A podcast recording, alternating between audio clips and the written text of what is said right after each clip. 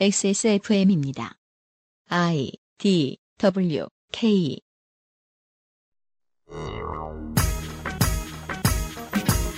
이십 세기 초 미국에서 피임을 하거나 피임법을 교육하는 것은 범죄였습니다. 천구백육십오 년이 되어서야 피임기구의 자유로운 사용이 허가되었죠. 사십 년대가 되자 작가 윌리엄 몰턴 마스턴의 가족은 여덟 명까지 늘어납니다. 이게 대체 원더우먼과 무슨 관련이 있을까요? 스판덱스 영웅전 원더우먼 두 번째 시간에 이야기해보겠습니다.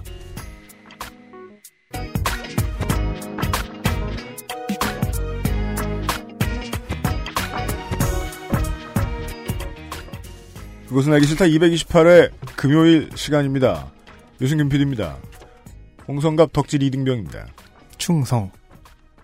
이등병이 경례를 그렇게 하는 게 어디 있습니까? 그니까 손을 바닥에 놓고 있어.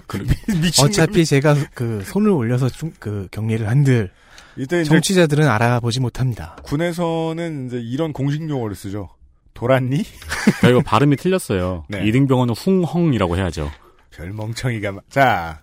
아, 스스로를 얘기하는 거죠, 멍청이는. 엑스에스에프엠 부설 덕질 감사원의 무시하다니 윤세민 감사원장입니다. 네, 안녕하십니까, 윤세민입니다. 충성. 네, 홍홍이라고요. 그리고 난 단결이었어. 지난 시간에 이어 원더우먼 이야기를 전해드리도록 하겠습니다. 아, 광고를 듣고 와서요.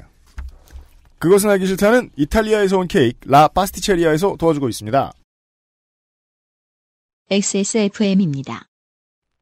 마에스트로 파스티체레 라 파스티체리아. 라 파스티체리아는 이탈리아 마에스트로에게 직접 수확한 파스티체레가 전통의 방식 그대로 최고의 재료와 함께 구우는 천연 발효 빵입니다. 일반적인 제빵에서 사용하는 이스트를 쓰지 않은 이탈리아 전통 방식의 천연 발효종을 사용한 지금까지 경험해보지 못한 풍미와 식감.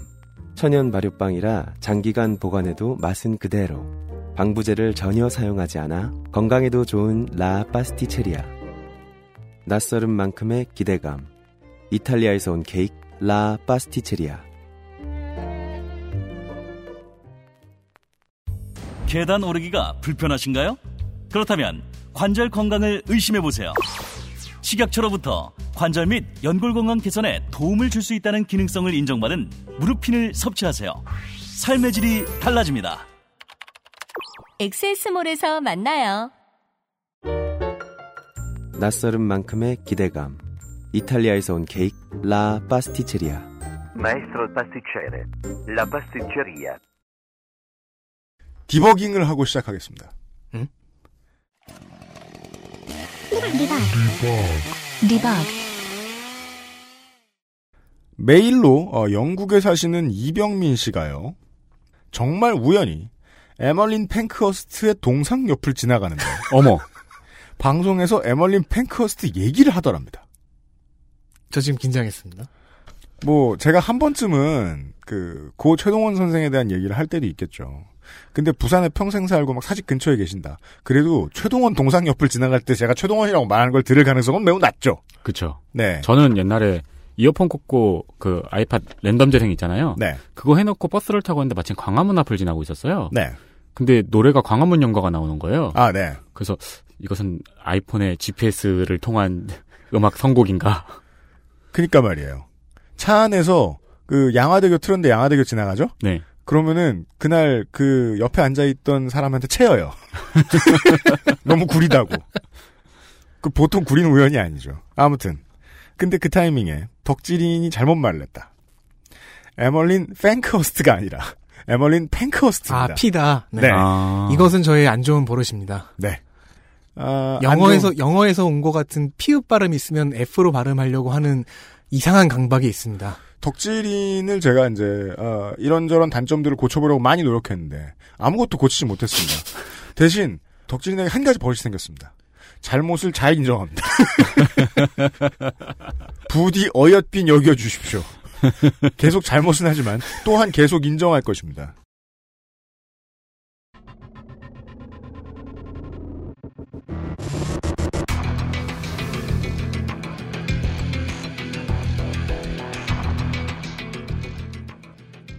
기본교양, 슈퍼히어로 문학의 인해 스판덱스 영웅전.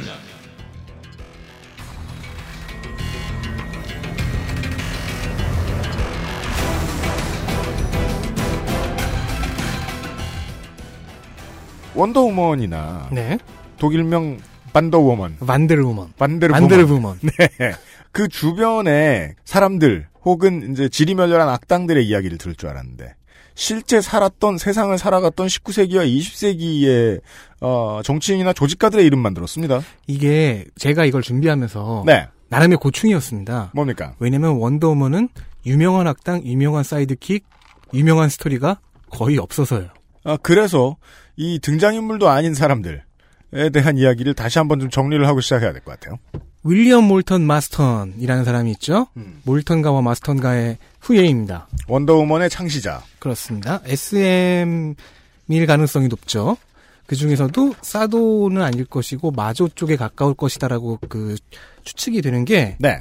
이 사람이 심리학자로서 썼던 그 저서 중에 보통 사람의 감정이라는 책이 있습니다.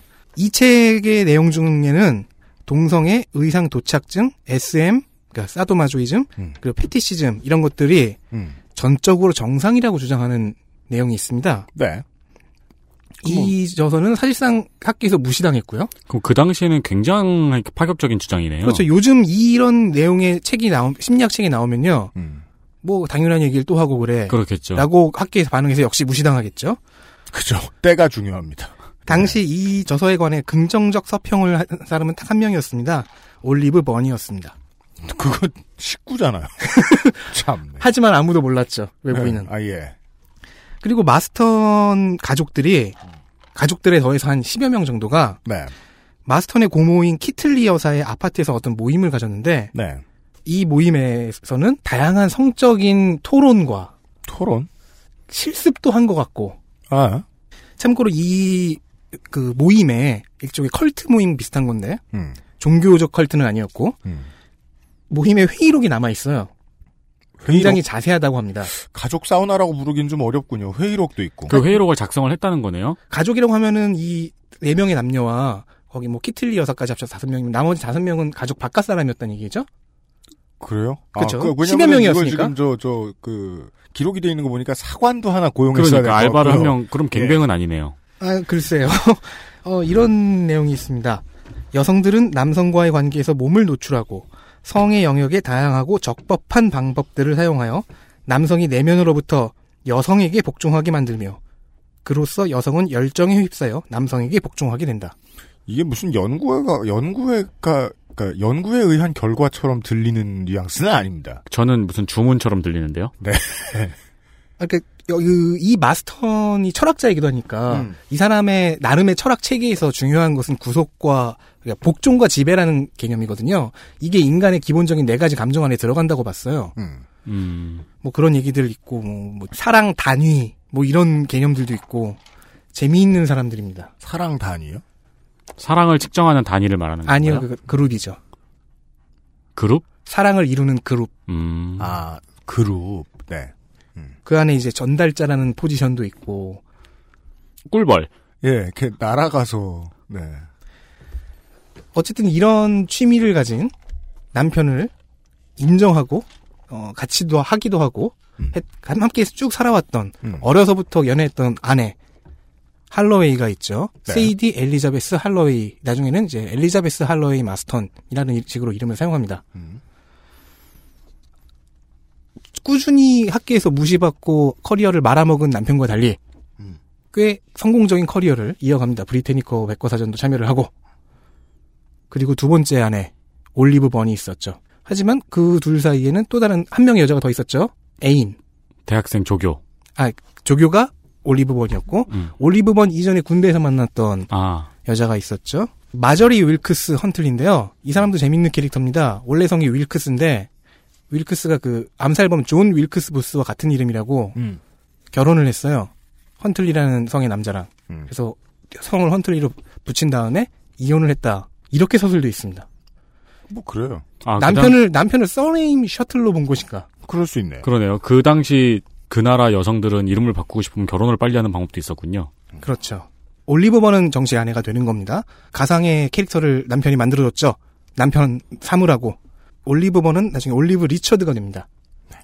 그렇게 하여서 어, 지난 시간에 소개를 해드렸던 한 명의 창작자와 어, 세 명의 아내에 대한 얘기 잠깐 정리해드렸습니다.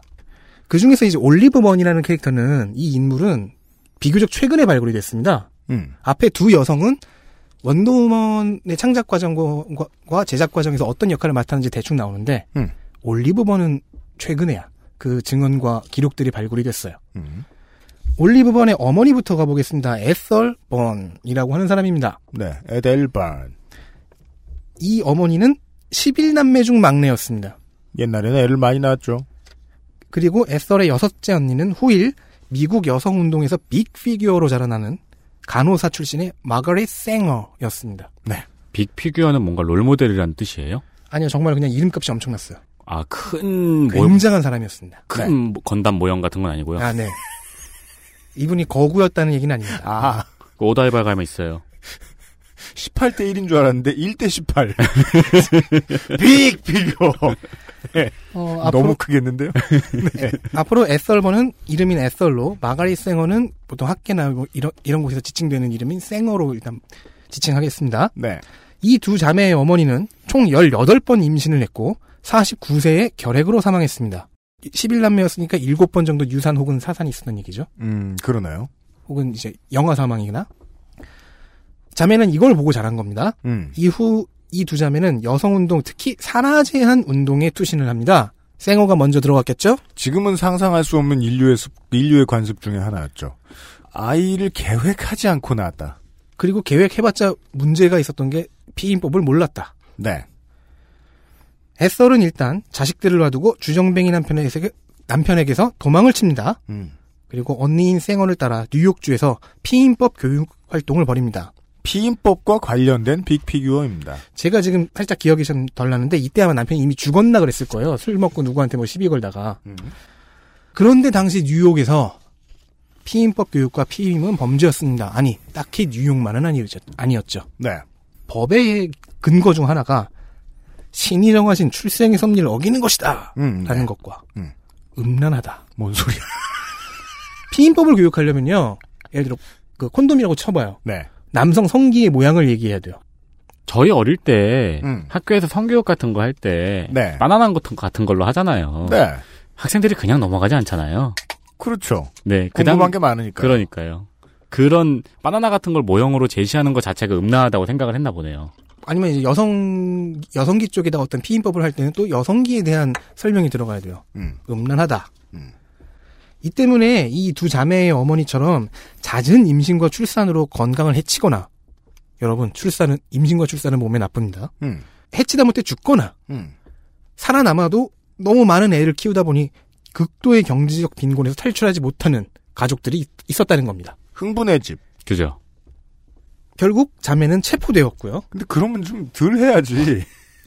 그건 어렵지 않을까요? 그런가요? 아. 가난할수록 사랑은 돈독해지니까요. 아하. 어쨌든 자매는 이 교육법 운동 중에 네. 체포되었고요. 음.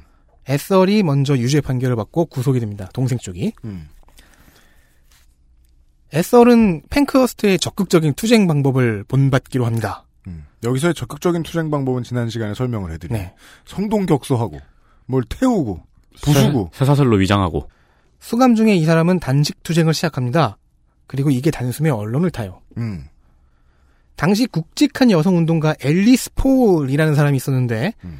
이 사람도 팬크허스트를 본받기로 합니다. 음. 그래서 강력한 시위를 하기로 하고 천구백십칠 년 네. 일월 전미 여성당원 일만 명을 모아 백악관 앞에서 철야 농성 시위를 벌입니다. 음. 팻말에는 대통령님, 여성들은 언제까지 자유를 기다려야 합니까? 라고 쓰여 있었는데요. 존대가 아니었을 거예요.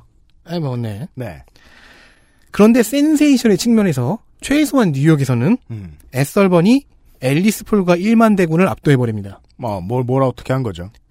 말 그대로 뉴욕타임즈의 경우에는 사 일 연속 일면으로 에셀의 이야기를 때리고 음. 하, 할 정도였습니다. 네. 앨리스의 경우에도 그리고 에셀의 경우에도 이 시위에 대한, 이 투쟁에 대한 여론의 분위기들은 대체로 동정적이었습니다. 음. 호의적이 아니고 동정적이었어요? 네. 여성은 지지의 대상이 아닐 경우가 많았으니까요. 음. 참 동등하면 지지하죠. 참 오묘한 지점을 짚어줬어요. 맞아요. 네, 그냥 호의적이라고만 말하면 동정적이었던 여론의 시선을 설명할 수 없죠. 지식인 사회는 호의적이었겠지만 음. 진보적인 지식인 사회는. 근데 여론은 원래 동정해야 그 편이 되죠. 네. 그리고 생어는 이 여론에 주목합니다. 음. 아, 이 여론을 이용하자. 음. 그래서 뉴욕 주지사와 애썰의 사면을 놓고 딜을 칩니다. 그러는 한편 이 언론 플레이를 해야 되죠. 음. 애썰의 아이는 둘, 잭과 올리브였습니다. 네. 특히 올리브, 여자아이잖아요. 네. 어린 여자아이가 음. 미디어에 노출이 됩니다. 그러면서 올리브는 어머니와 이모의 이 투쟁을 바로 옆에서부터 보게 됩니다. 이때가 십 대 초반이었을 거예요. 음. 뉴욕 주지사와 애썰이 딜을 쳐서 애썰은 앞으로 위법 행위를 하지 않으면 사면을 받는다라는 조건을 제시받게 되고요. 여기서 위법 행위라는 건 피임법 교육이겠네요. 그렇죠. 음. 어, 일단은 이 조건을 생어가 승낙을 합니다. 그래서 애썰은 이후 언니를 용서하지 않습니다. 하지만 음. 사면 조건은 대충 지키면서 살아야겠죠. 그러면 생어는 무엇을 얻었느냐? 음. 여론을 통해서 여론전도 하고 하다가 보니까 재판 중에 이런 얘기가 나온 거예요. 피임약을 배포할 권리가 의사에게 있다. 라는 유권 해석이 재판 중에 나온 겁니다. 아, 이건 설득력 있는 방법이네요. 음. 그러면 이제 자, 자신이 뚫고 들어갈 그 루트를 찾은 거죠. 공격 네, 루트를. 네. 그래서 이 유권 해석을 끌어내서 이를 이용해서 의사를 포함하는 광범위한 동맹체를 결성하고요. 자신의 재판에서 그냥 순순히 유죄를 받아들이고 삼십 일간의 그 징역을 삽니다. 그리고 생어가 만들어내는 이 동맹체, 미국 산하제한 연맹의 탄생입니다. 미국 산하제한 연맹. 네. 아, 의사를 포함하여. 그렇습니다. 이게 우리가 짧게 짧게 얘기하니까 무슨 고생을 했는지 알 수가 없어. 그렇지. 유능한 조직가이면 틀림이 없네요. 동생이 굶어서 이제 막 쓰러지고 음. 재판정에서 정신 못 차리고 하는 그 모습을 언론에다 때리고 음. 동생의 아이들을 미디어에 슬쩍슬쩍 노출해서 더욱더 동정적인 여론이 생기게 하고 음. 그러다가 재판에서 자신이 쓸만한 유권 해석이 딱 나오자마자 그것을 이용해서 행정당국과 딜을 치고 음. 그렇게 해서 대충 사태가 마무리됐을 때 이미 나와 있었던 동정적인 여론을 이용해서 연맹을 만든 거죠. 공격 루트도 나왔겠다. 음. 그런데 생어는 수를 늘리기 위해서 사람들을 모으다 보니 음. 여기 연맹에 우생학 꼴통들도 들어온 거예요.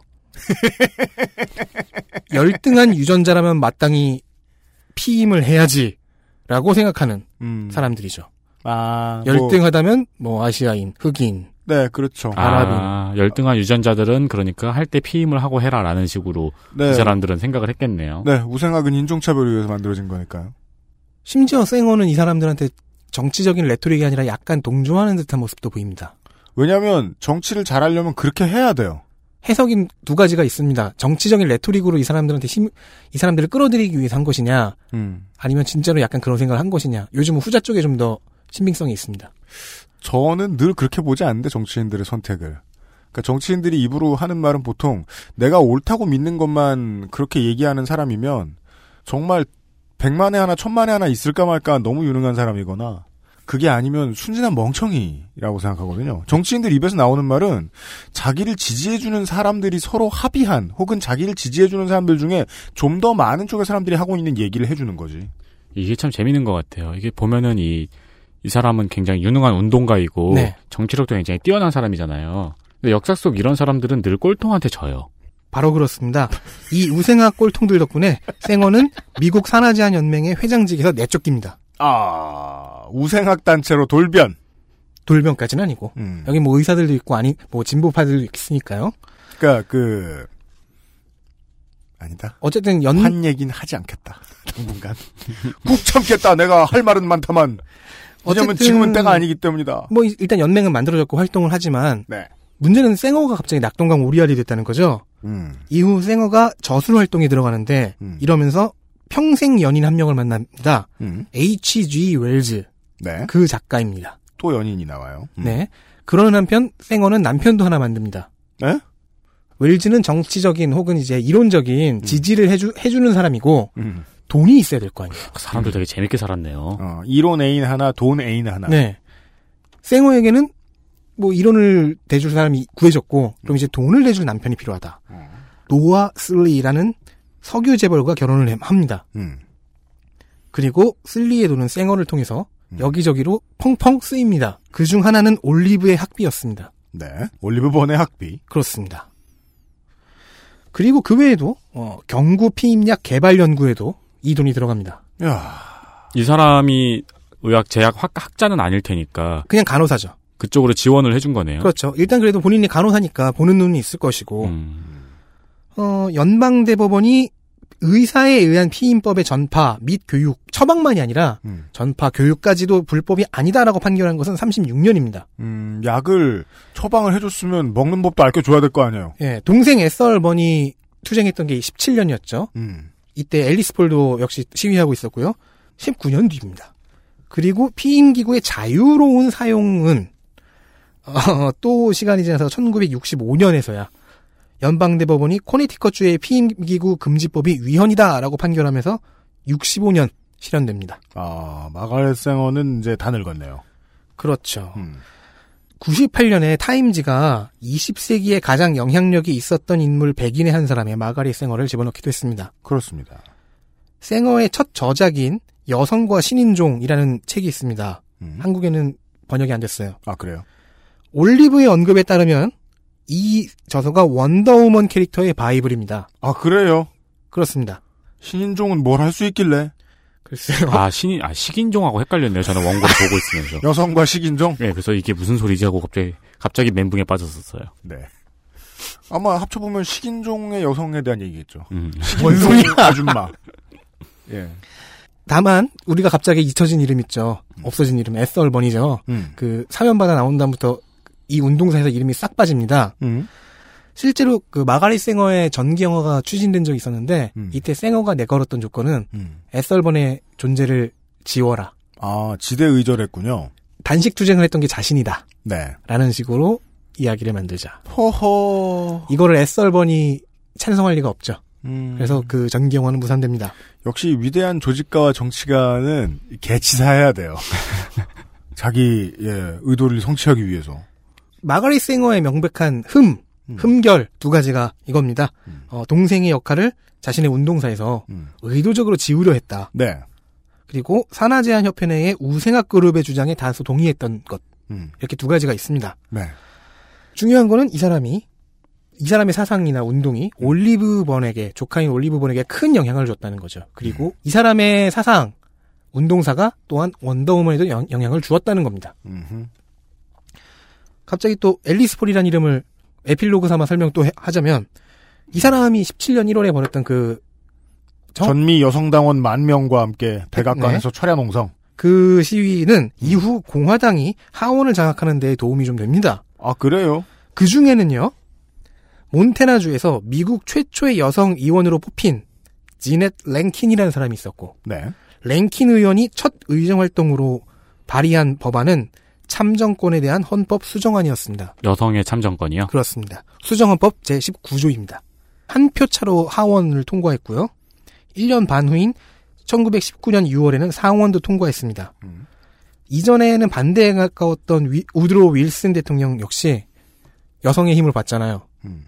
이제는 정치적인 어떤 방해 같은 걸 하지 않고 음. 지지를 표명합니다. 네. 수정헌법 십구 조는 다음과 같습니다. 미국 국민의 참정권은 미국이나 혹은 어떤 주에서도 성별을 이유로 거부될 수 없다. 이게 십구 년이었어요. 음, 하지만 우리는 피임법은 인종차별을 사십 년 후에 없앨 아, 것이다. 그렇습니다. 네. 어, 그런데 십구 년에 여, 참정권 제한이 없어졌는데 네.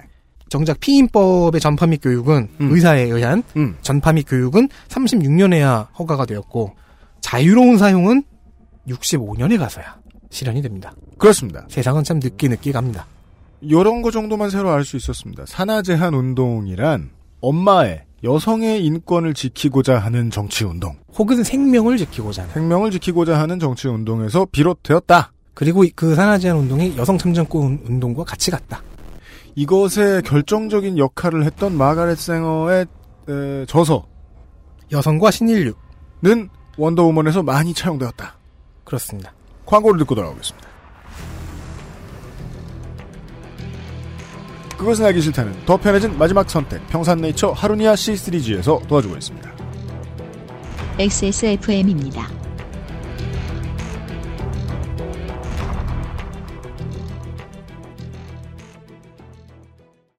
더욱 편해진 마지막 선택 하루 한 포 아루니아 하루니아 평산네이처 친구 친구 술친구 한의사가 인정하는 간에 좋은 국산 군뱅이, 거기에 헛개, 강황, 울금까지 애주가들의 핫 아이템이 모두 들어갔습니다. 네이버에 술친굼을 검색하세요. 엑스에스몰에서도 만날 수 있습니다.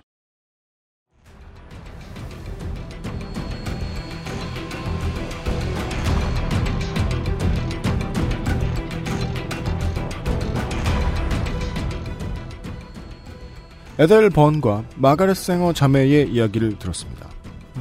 아까 들었던 이야기의 끝은 다시 말씀드렸던 대로 원더우먼의 원판으로 쓰였던, 원판처럼 쓰였던 실존 인물이 있다 라는 거였습니다. 커다란 건담 피규어. 일 대 십팔. 그 사람은 원작자의 두 번째 아내의 이모였다. 그렇습니다. 다시 아내만은 원작자로 돌아옵니다. 마스턴, 이 호 아내인 올리브먼, 그 가족들.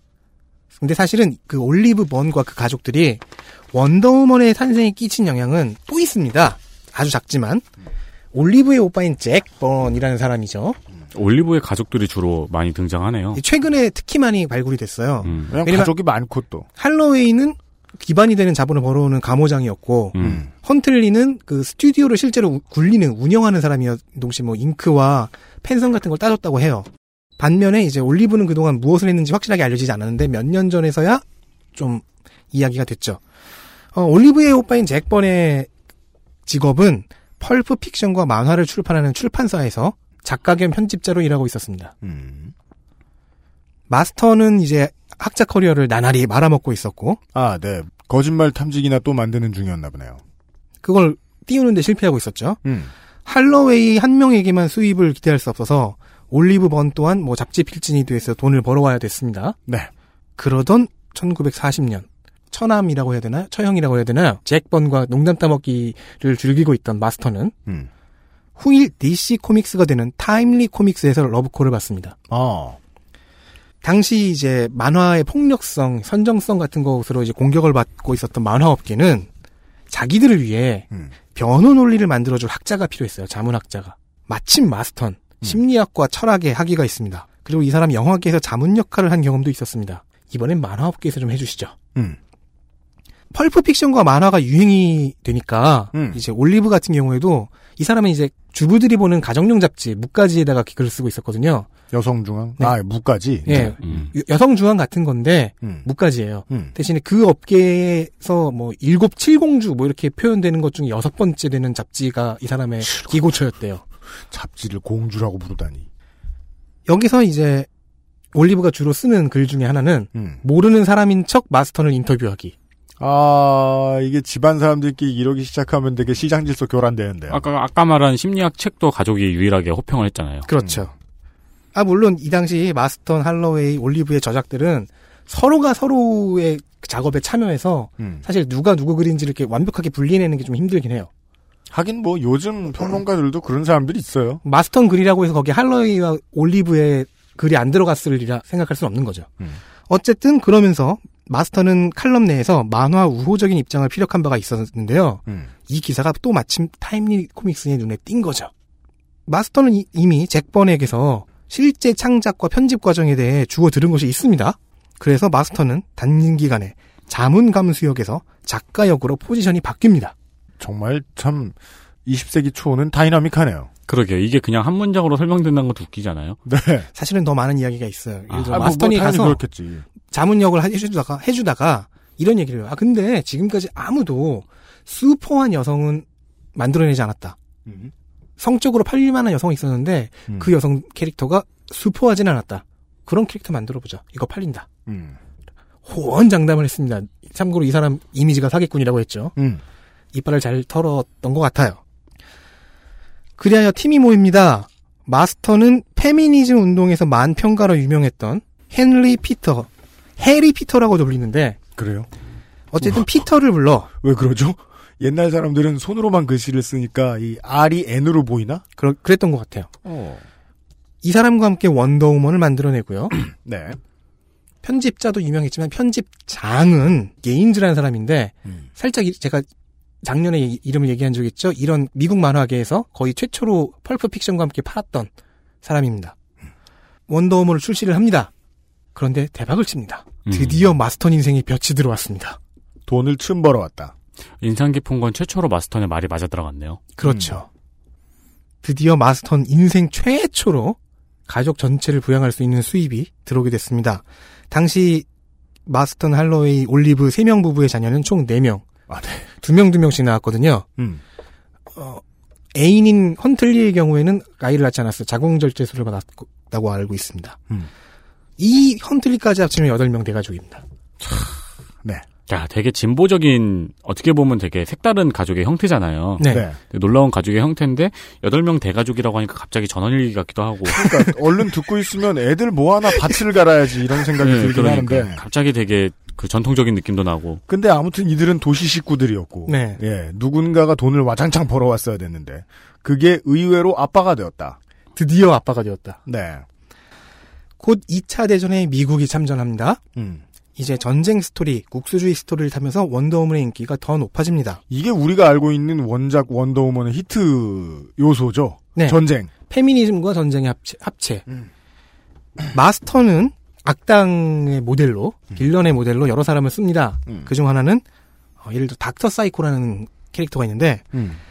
학부 시절 스승을 모델로 삼았어요. 음. 이 사람은 남성 우월주의자에다가 권위주의적이었으며 음. 심지어 독일 스파이다라는 마타도를 받은 적도 있습니다. 음. 학부 시절에 스승을 빌런으로 설정했다고요? 그 사람의 이미지를 이용해서 닥터 사이코라는 캐릭터를 만든 거예요. 그건 제가 아는 래퍼인 유엠씨랑 똑같은 점이네요. 네. 그렇죠. 그런 놈이 있어요? 그래서 저는 제가 에스엠이 아니라서 그렇지 이 마스턴이라는 작가를 너무 잘 이해할 수 있어요. 계속 놈팽이야. 연애는 또 해. 그 닥터 사이코의 경우에는 가끔 교수를 싫어해. 응, 네. 가끔 추측국 지도자들의 가면을 지참하고 등장하기도 합니다. 음. 물론 사이코의 목표, 이 닥터 사이코의 목표는 당연히 여성 운동의 분쇄. 분쇄. 근데 여성 운동을 분쇄하기 위해서 빌런까지 돼야 돼요? 그게 이 만화의 특색, 특색이었던 거죠. 그리고 이번에 나온 영화에 서브 빌런으로 채택된 닥터 포이즌. 이때 마스턴이 만든 빌런입니다. 음. 닥터 포이즌은 이때는 히로히토 텐노의 여동생이라는 설정이었습니다. 그래서 본명이 닥터 마루인 겁니다. 어... 아마 야, 신적 강화되면서 마루라는 성을 받았나 보죠? 음, 확실히, 그, 그, 확실히 모르겠습니다만 그것까지는 몰랐을 수도 있고 일본 문화에 대한 이해가 있었을 리는 만무하죠. 사실. 네, 여튼 히로히토의 동생이다. 영화에서는 당연히 이 설정을 못 쓰죠.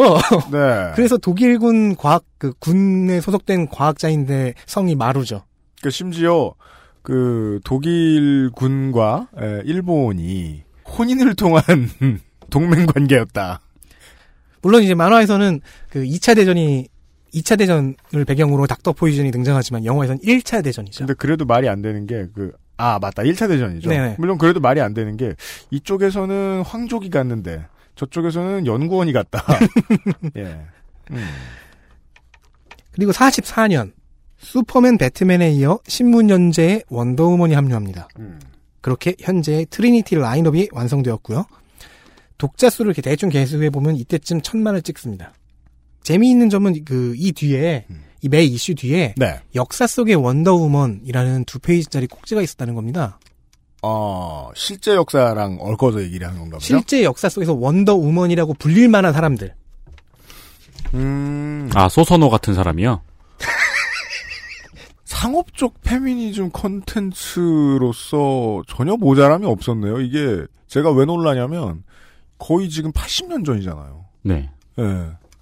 대충 이런 식입니다. 과학자, 작가, 정치인, 사회운동가, 의사, 간호사, 뭐 운동선수, 모험가, 군인 다 여성들로 소개가 된 거죠. 몇 명만 뽑아보면 뭐 소저너 트루스 흑인 노예 해방 운동가였죠. 마리 큐리, 헬렌 켈러도 있을 것이고, 잔다르크, 여성 비행사 그 대서양 횡단했던 아멜리아 에어하트 뭐 이런 사람들이 있습니다. 수전 비 앤서니 여성 참정권 운동가였죠. 이런 사람들이 쭉 나와요. 그리고 신문연재 이후 음. 고정 어시스턴트가 한 명이 들어옵니다. 음. 조이 험멜이라는 여성인데요. 왠지 사막에 살 것 같은 여성이네요. 아니에요. 왠지 또 결혼했을 것 같아요. 올리브는 이제 신입인 험멜에게 자기 이모 생어의 저서인 여성과 신인류를 추천해주면서 이 책에 원더우먼에 대한 모든 것이 들어있다고 말해줍니다. 험멜은 곧 마스턴과 함께 스토리 원고를 쓰는 그런 포지션으로까지 승진을 합니다. 음. 그리고 험멜이 오 개월 차가 된 천구백사십사 년 팔월 이십오일 마스터는 소아마비가 발병해 쓰러집니다. 마스터는 투병을 한 삼 년 정도 합니다. 음. 그동안은 이제 당연히 원고를 제대로 쓸 수가 없죠. 그래서 조이 험멜의 비중이 더 많이 늘어났고요. 어쩔 수 없이 신문 연재는 포기해야 했습니다. 음. 그러다가 사십칠 년 악성 흑색종으로 사망합니다. 음. 그 원더우먼만의 골든에이지가 끝난 해입니다. 왜냐면요, 이후 줄줄이 사라집니다. 마스턴의 사망에 이어서 편집장인 게인즈가 보트 사고로 사망합니다. 험멜은 결혼을 하면서 사임을 했고요. 험멜은 다른 남자와 결혼을 했어요? 네. 다행이네요. 그 저도 다행이라고 생각합니다. 작가가 죽었거든요. 아, 그렇구나. 네. 죽어서까지 결혼하긴 좀 그렇잖아요. 자기가 승진해 오 개월 차 돼갖고 아 이제 작가로 승진했다, 보조 작가다 했는데 이제 쓰러져.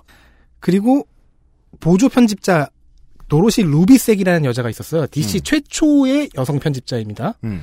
이 사람이 그 역사 속의 원더우먼 코너를 후반에 맡았다고 하는데 그렇게 추정이 되는데 이 루비색마저 자기 남편과 함께 별도의 회사를 차려 독립합니다. 여기서 루비색은 문걸이라고 하는 원더우먼의 아류를 만듭니다. 음, 딴 회사 나가서? 네. 음. 자, 모두 사라졌어요. 편집자와 그림작가 이렇게 둘만 남았습니다. 음. 당장의 이슈에 쓸 스토리는 그 죽은 마스턴과 퇴사한 험멜이 써놓은 스토리를 가지고 다른 작가들이 그 돌려막기로 땜빵을 합니다. 음. 그렇게 한 일 년여가 지나가죠.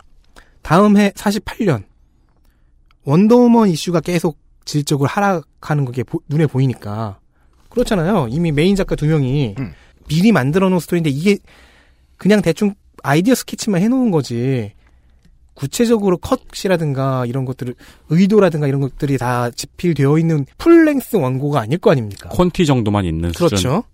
그래서 이게 너무 속상했던 할로웨이 음. 디씨에 제안을 하나 넣습니다.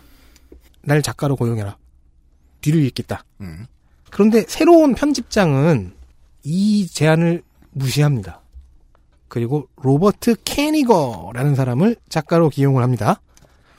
이 사람은 이 년 후가 되는 천구백오십 년에는 이 대 플래시인 베리 앨런을 창조해내는 사람입니다. 야, 플래시는 천구백오십 년대에 벌써 이 대였어요? 왜냐면 골든에이지에 일 대가 있었고 어. 그게 일단 만화업계의 침체기를 타서 망하고 음. 이제 이 대를 만든 거죠. 시대는 현재 암흑기죠. 검열이 심해지고 어, 그로 인해서 탄압을 받던 만화들이 슈퍼히어로가 탄압을 받던 시기입니다. 그 암흑기를 탈피해서 이제 새로운 전성기가 되는 실버 에이지를 전에 설명을 해드렸는데 실버 에이지의 첫 번째 신호탄이 이 플래시였죠. 플래시를 이 년 뒤에 만들게 되는 로버트 캐니거가 원더우먼의 담당 작가로 취임합니다. 할로웨이는 원더우먼 캐릭터의 중요 요소 그리고 만들 때 주의점 같은 것들을 쫙 일목요연하게 정리를 해서 인수인계를 해줍니다. 원래 제일 속, 속 터지는 게 인수인계죠. 이건 저기 해도 해도 안 됩니다. 저기네요. 그 엽기적인 그녀 마지막 장면 같은 거네요. 응? 아, 네. 네, 우리 다이애나는요. 이러면서. 그렇죠. 채찍을 잘 쓰고요. 네. 몸이 묶이면 힘을 잃고요. 하지만 가급적 많이 묶어주세요. 음. 죽은 남편이 그걸 좋아했거든요. 음. 그 외에 모든 걸 다 설명해줬는데 결과는 캐니거는 이를 쌩깝니다. 그러네요. 캐니거는 원더우먼의 페미니즘적인 색채를 싫어했다고 의심됩니다. 아, 정권이 바뀌었는데 영 딴판인 사람이 들어왔어요. 캐니거가 이후 또 육십육 년에 만들어낸 배트맨의 빌런 중 하나인 포이즌 아이비를 생각해보면은 음. 추측이 가능합니다. 왜요? 포이나, 포이즌 아이비를 만들었다는 게 페미니즘적인 색채를 싫어했다는 증거가 되나요? 포이즌 아이비의 성격을 보면 돼요. 노출이 매우 높고요. 식물의 힘을 이용해 남자를 홀리고 조종해서 이용하는 여성, 일종의 꽃뱀 캐릭터죠. 아, 그렇군요. 저는 에코페미니즘을 생각했었는데 포, 포이즌 어? 아이비 보고. 아, 식물이라길래? 네. 환경운동도 들어가 있었겠지만 네. 딱 에코페미니즘 아닌가요? 그렇네. 음. 그런데요. 이렇게 해석할 수도 있죠. 네. 어, 그냥 캐니거는 조금 페미니즘을 싫어하지는 않을 수도 있다. 하지만 그의 어시스턴트들이 최근 캐니거는 상당한 남성 우월주의자였다고 증언했습니다. 음, 아직 살아계실 때 그런 얘기를 들을 수 있어 다행이네요. 그런, 예. 어, 그리고 캐니거가 만드는 원더우먼은 조금씩 바뀌어갑니다. 음. 영화에 등장한 원더우먼의 사이드킥 스티브 트레버 대령이라는 남자가 있죠. 음. 슈퍼맨에게 로이스 레인이 있다면 음. 원더우먼에게 스티브 트레버가 있습니다. 이전에 스티브 트레버는 이런 캐릭터였습니다. 원더우먼 놓고 아, 왜 나랑 결혼을 안 해줘. 음. 나랑 결혼해주면 지금쯤 내, 바, 내 저녁을 차리고 있을 텐데. 그렇죠. 그게 얼마나 편한 삶인지 모른단 말이야. 뭐 이런 싸대기 맞은 소리 맨날 하면서 어, 결정적으로 채이진 않는. 그리고 오늘은 반드시 내가 원더우먼을 원더우먼이 나와의 결혼을 승낙하게 만들어버리겠어. 아, 그 옛날 일본만에 나오는 소꿉친구 같은 남자예요? 그런 용도로 보통 마스터는 스티브 트레버라는 캐릭터를 활용했어요. 그래도 음. 뭐 사이드킥이긴 합니다. 음. 주로 이렇게 적에게 잡혀가고 이러는. 네. 어... 그러니까 그 원더우먼 입장에서는 보니까 아쉬운 대로 데리고 달고 다니는 그런 정도의 느낌이랄까? 그런데 캐니거가 만든 원더우먼은 바뀌어요. 스티브 트레버에게 공주님 안기로 안기는 캐릭터가 됩니다. 마스턴의 원더우먼은 뭐 싸움도 하지만 사회운동도 하고 상담도 해주는데 음. 캐니거에서는 팬레터에 답장을 하는 형태로 바뀝니다. 그게 무슨 의미일까요? 팬레터에 답장을 한다? 그러니까 이제 사회운동을 하는 식으로 사람들과 소통을 하는 원더우먼의 캐릭터가 음. 팬레터에 답장을 하는 수동적인 식으로, 네, 아~ 수동적이고 사소한 형태로 바뀌었다는 거겠죠. 아이돌이 됐다. 그죠. 음. 마스턴과 험멜이 제필하던 시절의 트레버 는 원더우먼의 자주성을 부각시키는 장치였고 원더우먼의 프로파간다적 성격은 사회학적이고 아, 뭐 사회운동이나 나 왜 이래 사회운동이나 그 상담력 같은 모습들을 네. 취하면서 표현이 된 반면 네. 캐니거는 그거를 다 자기 멋대로 바꿔버렸죠. 그리고 에타 캔디라는 사이드킥도 여성 사이드킥도 있었는데 좀 후덕한 몸집에 음. 키 작은 원더우먼의 절친입니다. 음. 그리고 캐니거는 이 에타 캔디를 작중해서 죽여버립니다. 음흠. 별말 없이. 음. 대사는 Oh my God, 에타 캔디 is dead 이셨나 아마 그게 마지막이었을 거예요. 영화에도 에타 캔디 캐릭터가 등장하긴 하죠. 그런데 생각, 생각을 해보면 애초에 마스턴 사단 이외에는 원더우먼이라는 캐릭터의 핵심에 대한 이해도가 없었던 것으로 보입니다. 아, 그 이제 네, 캐니거만이 아니었다는 거죠. 에스엠에 대해 의논을 나누던 그 가족들은 그 가족들끼리의 대화에서 끝났고 혹은 자기들이 쓴 책에 머물렀고 에스엠과 페미니즘에 대한 이해도 음 그게 원래 그 한 가지 분야에 대한 이해도가 깊고 되게 발전한 집단 자기들끼리 그 집단은 결국은 인류에 공헌을 못하는 경우가 되게 많더라고요. 이야기를 퍼뜨리는 데 실패해서 그 저스티스 리그는 물론 이제 한 육십 년 칠십 년대쯤에 제대로 그 상품화가 되지만 그 전에 사십 년대 골든에이지 시절에 저스티스 소사이어티 오브 아메리카였나 하는 그 실험적인 영웅의 영웅 캐릭터들의 그 연합체가 있었는데요. 여기에 원더우먼이 합류를 하긴 했어요.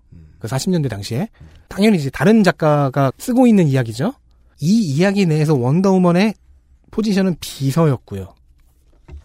전투에도 기타 중요한 서사에도 참여하지 않습니다. 음. 음, 마스턴이 갑자기 돈을 벌어왔어요. 원더우먼을 만들어내서. 원더우먼은 대히트를 쳤다. 에스엠과 어, 페미니즘을 담아서. 네, 참 이십 세기 초반이 되게 문화의 황금기가 맞긴 맞는 것 같아요. 별 신식문물이 다 등장해요. 그러게요. 이건 정말 놀랍네요. 그리고 전쟁이 끝나는 동, 이 차 대전, 이 차 대전이 끝나는 동시에 어, 전 세계적으로 다 얼어붙어요. 문화시장이. 그러면서 이 원더우먼이 피웠던 싹도 다 사라졌다. 예, 후임자는 그걸 다 없애버렸다.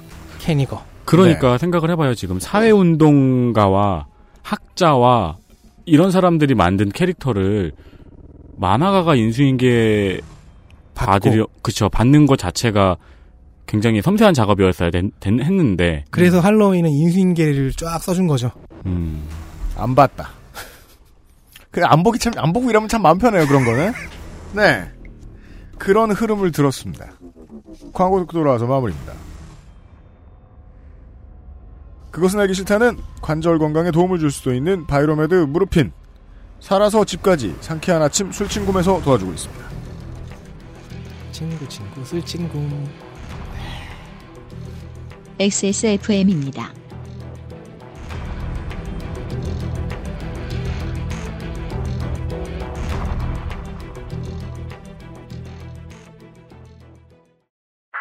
그거 알아? 박대리가 군뱅이를 먹는다며? 홍보팀 오과장도 군뱅이를 먹는다는데? 우리 회사 유명 애주가는 다 먹네. 굼벵이를 먹는 게 아닙니다. 술친굼을 먹는 겁니다. 한의사가 인정하는 간에 좋은 국산 굼벵이, 거기에 헛개, 강황, 울금까지 애주가들의 핫 아이템이 모두 들어갔습니다. 후기가 좋은 이유가 있습니다. 술친굼! 네이버에 술친굼을 검색하세요. 엑스에스몰에서도 만날 수 있습니다. 친구 친구 술친굼. 무르피는 관절 및 연골 건강에 도움을 줄 수 있는 건강기능 식품입니다. 관절의 불편함 개선, 관절 구성 성분 제공, 엠에스엠과 속단 등 복합 추출물이 함유되어 있으며 당신의 관절 건강에 도움을 줄 수 있습니다. 엠에스엠의 인체 적용 시험 결과 십이 주 섭취 후 관절의 통증, 뻣뻣함, 운동 기능이 뚜렷하게 개선됨을 확인하였습니다. 평소 관절이 불편한 부모님이나 운동을 많이 하는 분들 또는 무릎을 많이 사용하는 모든 분들께 권합니다. 엑스에스몰에서 만나요. 아로니아 하면 가장 먼저 생각나는 건 아로니아 진. 가장 간편한 아로니아는 하루니아. 평산네이처.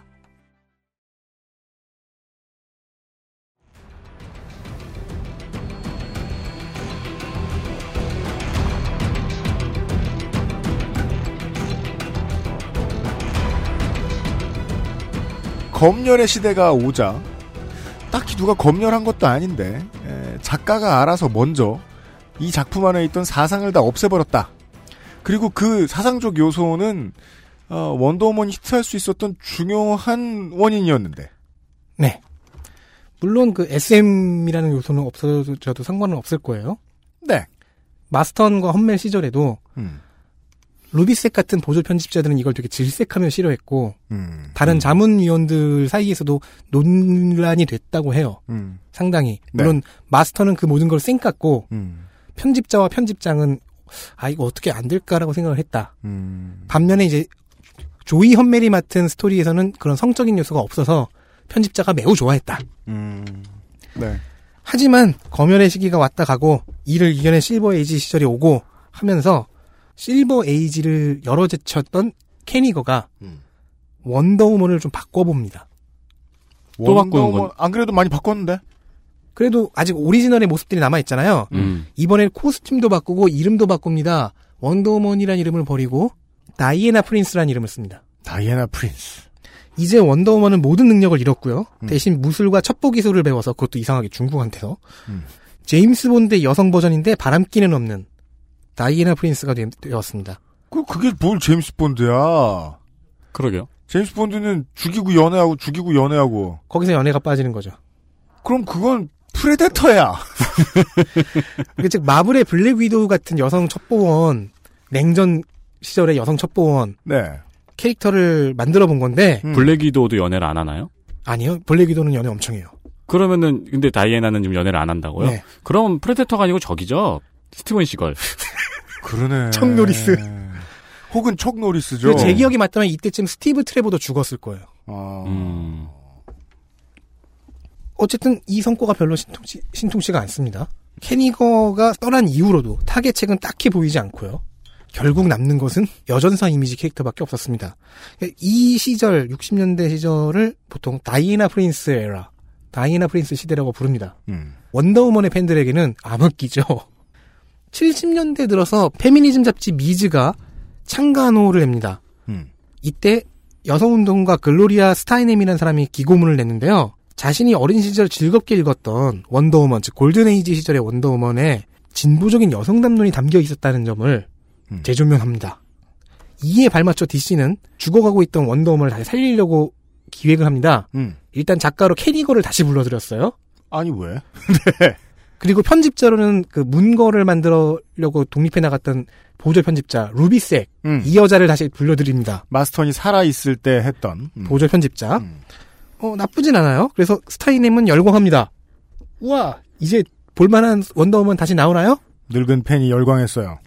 열광은 일렀습니다. 루비색이 기획한 기획안은 어째서인지 각하되었고 루비색은 디씨에서 곧장 해고되고요. 캐니거만 남았습니다. 결국 이십 세기 내내 원더우먼이 어떤 취급을 받았냐면은 음. 트리니티는 트리니티인데 그중에서 나머지 둘인 배트맨, 슈퍼맨에 종속되어 있는 캐릭터성으로 버티게 됩니다. 이렇게 되자 남는 것은 딱 한 가지 코드, 여전사 코드밖에 없었습니다. 이 때문에 좋은 빌런 캐릭터 없었고요. 대표적인 스토리 없었고요. 시대에 맞는 그 리뉴얼되는 캐릭터성 이런 게 없었습니다. 음. 싸움 좋아하는 여전사라는 캐릭터는 사실 어디 이제는 이쯤 되면은 다른 데서도 많이 찾아볼 수 있는 캐릭터죠. 오백 미터에 하나씩 있습니다. 네. 따라서 실버 에이지가 원더우먼을 망쳤다 생각해보면 딱 원작자의 의도를 충실하게 반영한 채로, 즉 어, 인수인계서를 잘 읽은 채로 어, 작품을 유지를 해왔으면 지금이 가장 빛을 볼 때인데. 그렇죠. 음. 그리고 어떻게든 그 시대에 맞게 유의미한 형태로 바뀌었겠죠. 그 원더우먼이 처음 나왔을 때쯤에는 여자 히어로의 다른 작품도 있었나요 혹시? 있었지만 슈퍼하진 않았죠.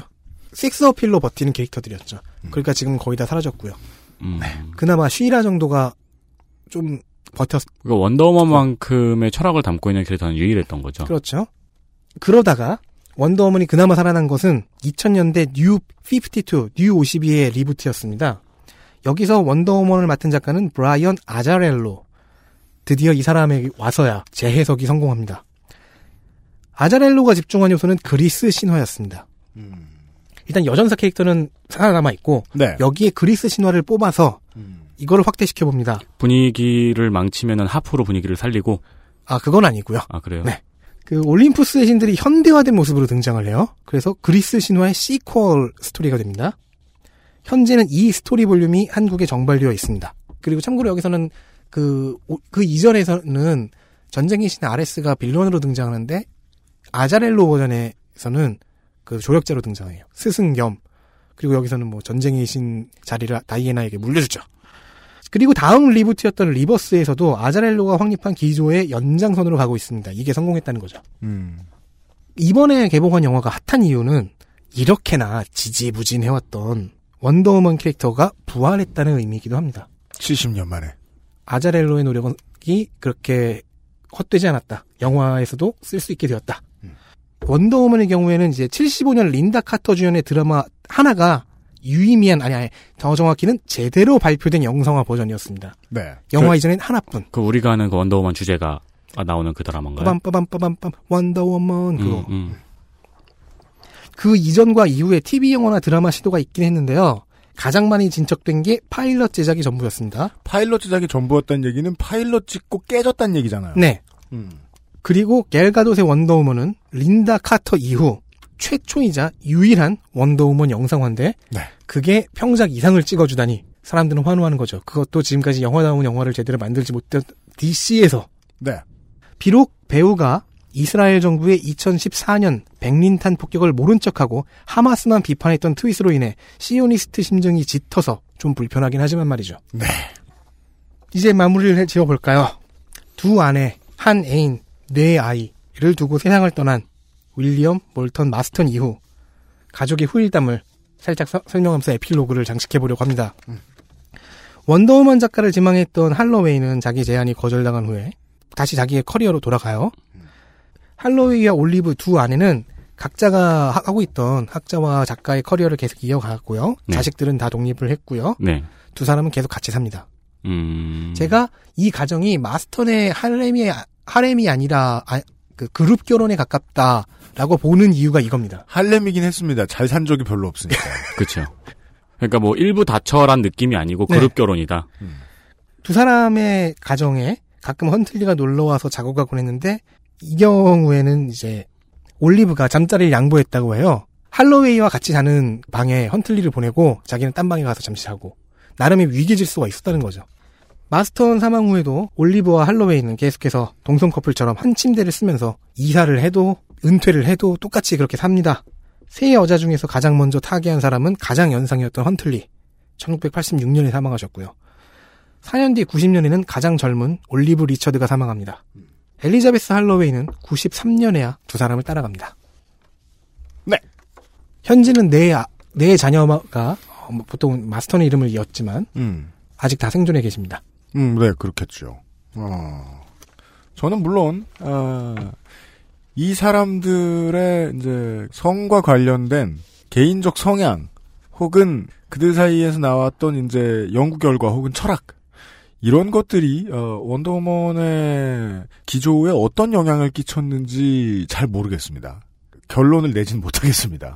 그쵸. 서사 작품인데 저희가 그 원작이라든가 그간 변화에 대한 그 서사 작품 자체를 읽질 못했으니까요. 음. 쉽게 얘기할게요. 페미니즘과 밧줄이 뭔 관계가 있는지 아직 모르겠다고요.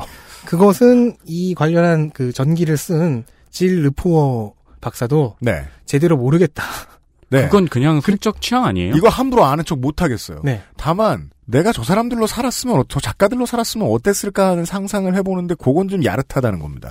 저 정도로 서로의 그런 대화가 개방된 가족으로서의 커뮤니티가 존재를 하는데 그들 모두가 미래의 인류는 어떤 권리를 누리고 어떻게 살아야 될 것인가에 대한 그 가치를 공유하면서 살았단 말이에요. 네. 그 분위기가 어땠을까는 사뭇 궁금하다는 겁니다. 꼭 밧줄이 아니어도 좋으니까 말이죠.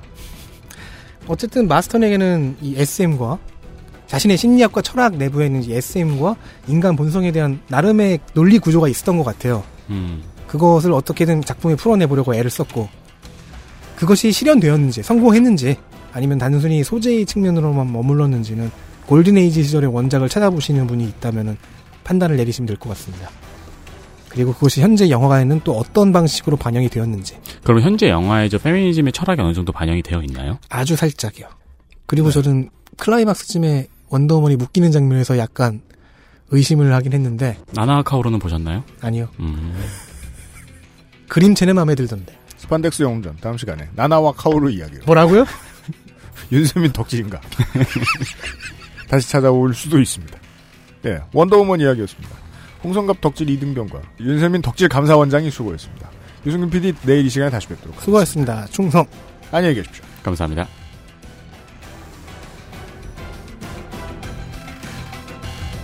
엑스에스에프엠입니다. I, D, W, K